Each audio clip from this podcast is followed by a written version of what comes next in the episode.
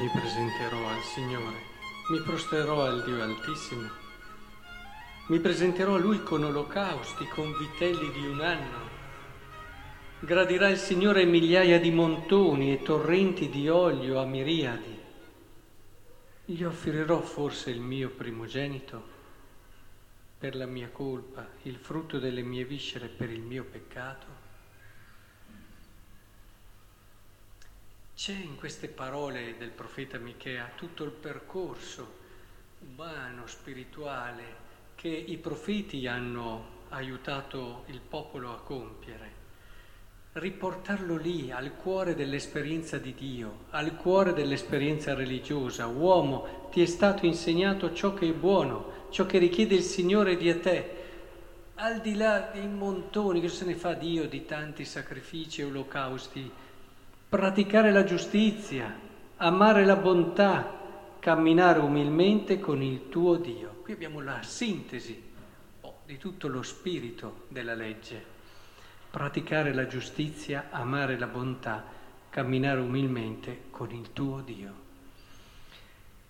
È importante che comprendiamo questo, che sposta da un approccio più rituale, da un approccio più oggettuale, mi viene da dire, ad una visione più relazionale, più profonda, più vera.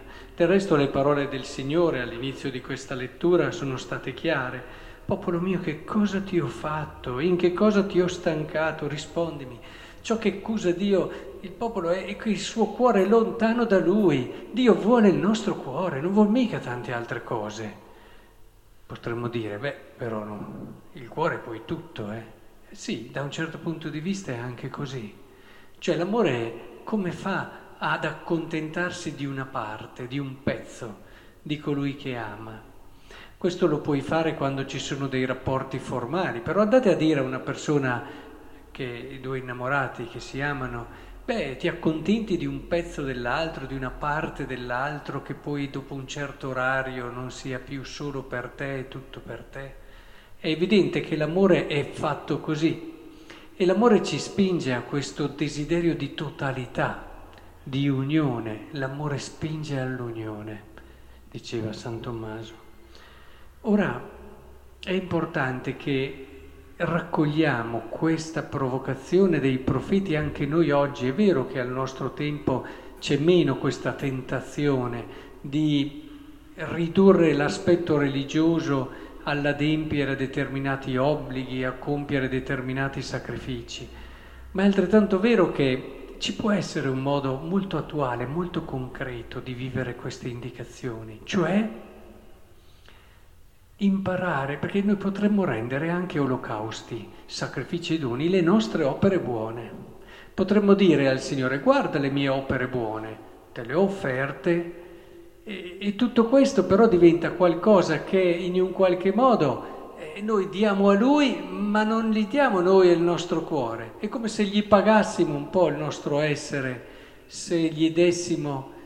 Eh, tante persone vivono la loro esperienza di fede e le loro opere buone quasi come un qualcosa che devono fare a Dio e questo li lascia tranquilli, li lascia tranquilli in coscienza, hanno fatto tutto quello che devono, ma non c'è quel passaggio verso un'esperienza d'amore che invece che lasciarti tranquillo ti agita parecchio, nel senso che ti mette un'energia interiore, un desiderio di comunione, di unione, di conoscere sempre di più l'amato, di non stancarti mai. Proprio per questo si prega molto, perché come fai a non desiderare di conoscere di più colui che ami?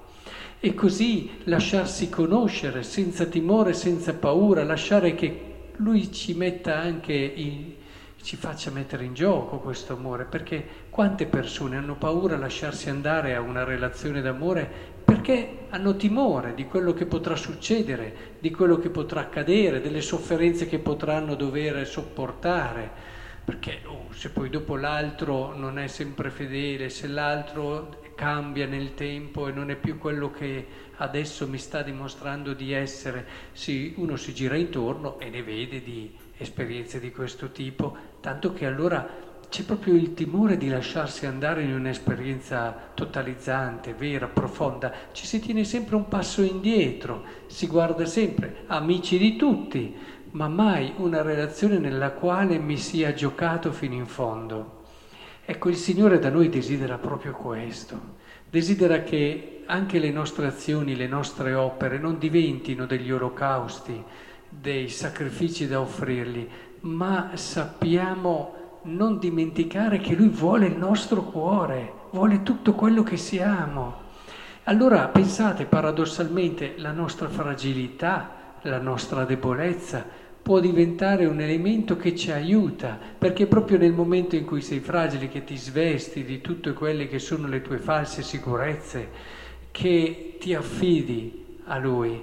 Del resto, anche nell'esperienza di tutti i giorni, quando sperimentiamo la nostra fragilità, sono i momenti in cui probabilmente ci apriamo di più, perché è lì nella nostra debolezza, nella nostra fragilità che scendiamo da quel piedistallo che il nostro essere bravi ha costruito e ci accorgiamo perché abbiamo bisogno di sostegno, di aiuto degli altri, perché siamo nella situazione della necessità. E allora il cuore si apre di più agli altri. Così avviene anche con Dio. Nel momento in cui spesso sentiamo la fragilità, ricordate San Paolo, è proprio lì nella tua debolezza che si manifesta, perché è lì che ti apri a me ed è quello che voglio io. Anche il Vangelo in fondo, eh, parlandoci di questo segno, qual è il segno eh, che alla fine è più significativo, il segno che alla fine è più vero che la gente cerca? Sono forse i miracoli, qui gli chiedevano un segno Maestro, da te vogliamo vedere un segno, ma intendevano appunto un'opera grande, un miracolo, ma sono quelle le cose che l'uomo cerca. Ma sì, anche qui se stiamo a un livello superficiale, sì, perché magari, ah, allora forse Dio esiste davvero, allora guarda che potere ha dato agli uomini, guarda, ma non ti metti mica in gioco così, sì, ti entusiasmi, poi, ma il Signore non vuole quello, Lui vuole noi. Lui vuole noi. E poi l'uomo di che cosa ha bisogno? Di vedere dei superpotenti con superpoteri, per usare termini che usano i ragazzi oggi? Ma no, l'uomo cerca quello che il suo cuore desidera, cioè una relazione d'amore.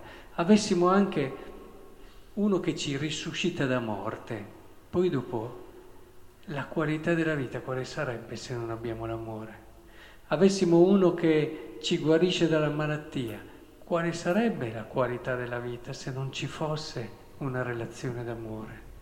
Quante volte ho visto persone nella malattia sperimentare talmente tanto amore da dire è proprio in questo momento della mia vita che ho capito le cose più belle, eppure nella sofferenza sto vivendo un'esperienza unica mentre invece quando non avevo questi momenti di difficoltà ero to- io per primo troppo preso da tante altre cose.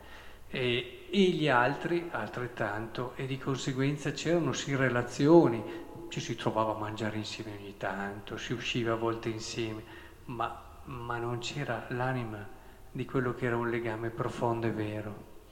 Capitevi anche voi allora che il segno di cui qui si parla, possiamo dire che il segno più bello non sono tanto le opere straordinarie, ma vedere un'anima innamorata di Cristo, un'anima che davvero sa affrontare tutte le cose grazie a questo amore, che non è spaventata da nulla, neanche dalla fragilità, neanche dalla debolezza, neanche dalla malattia, perché quando ha Cristo ha tutto.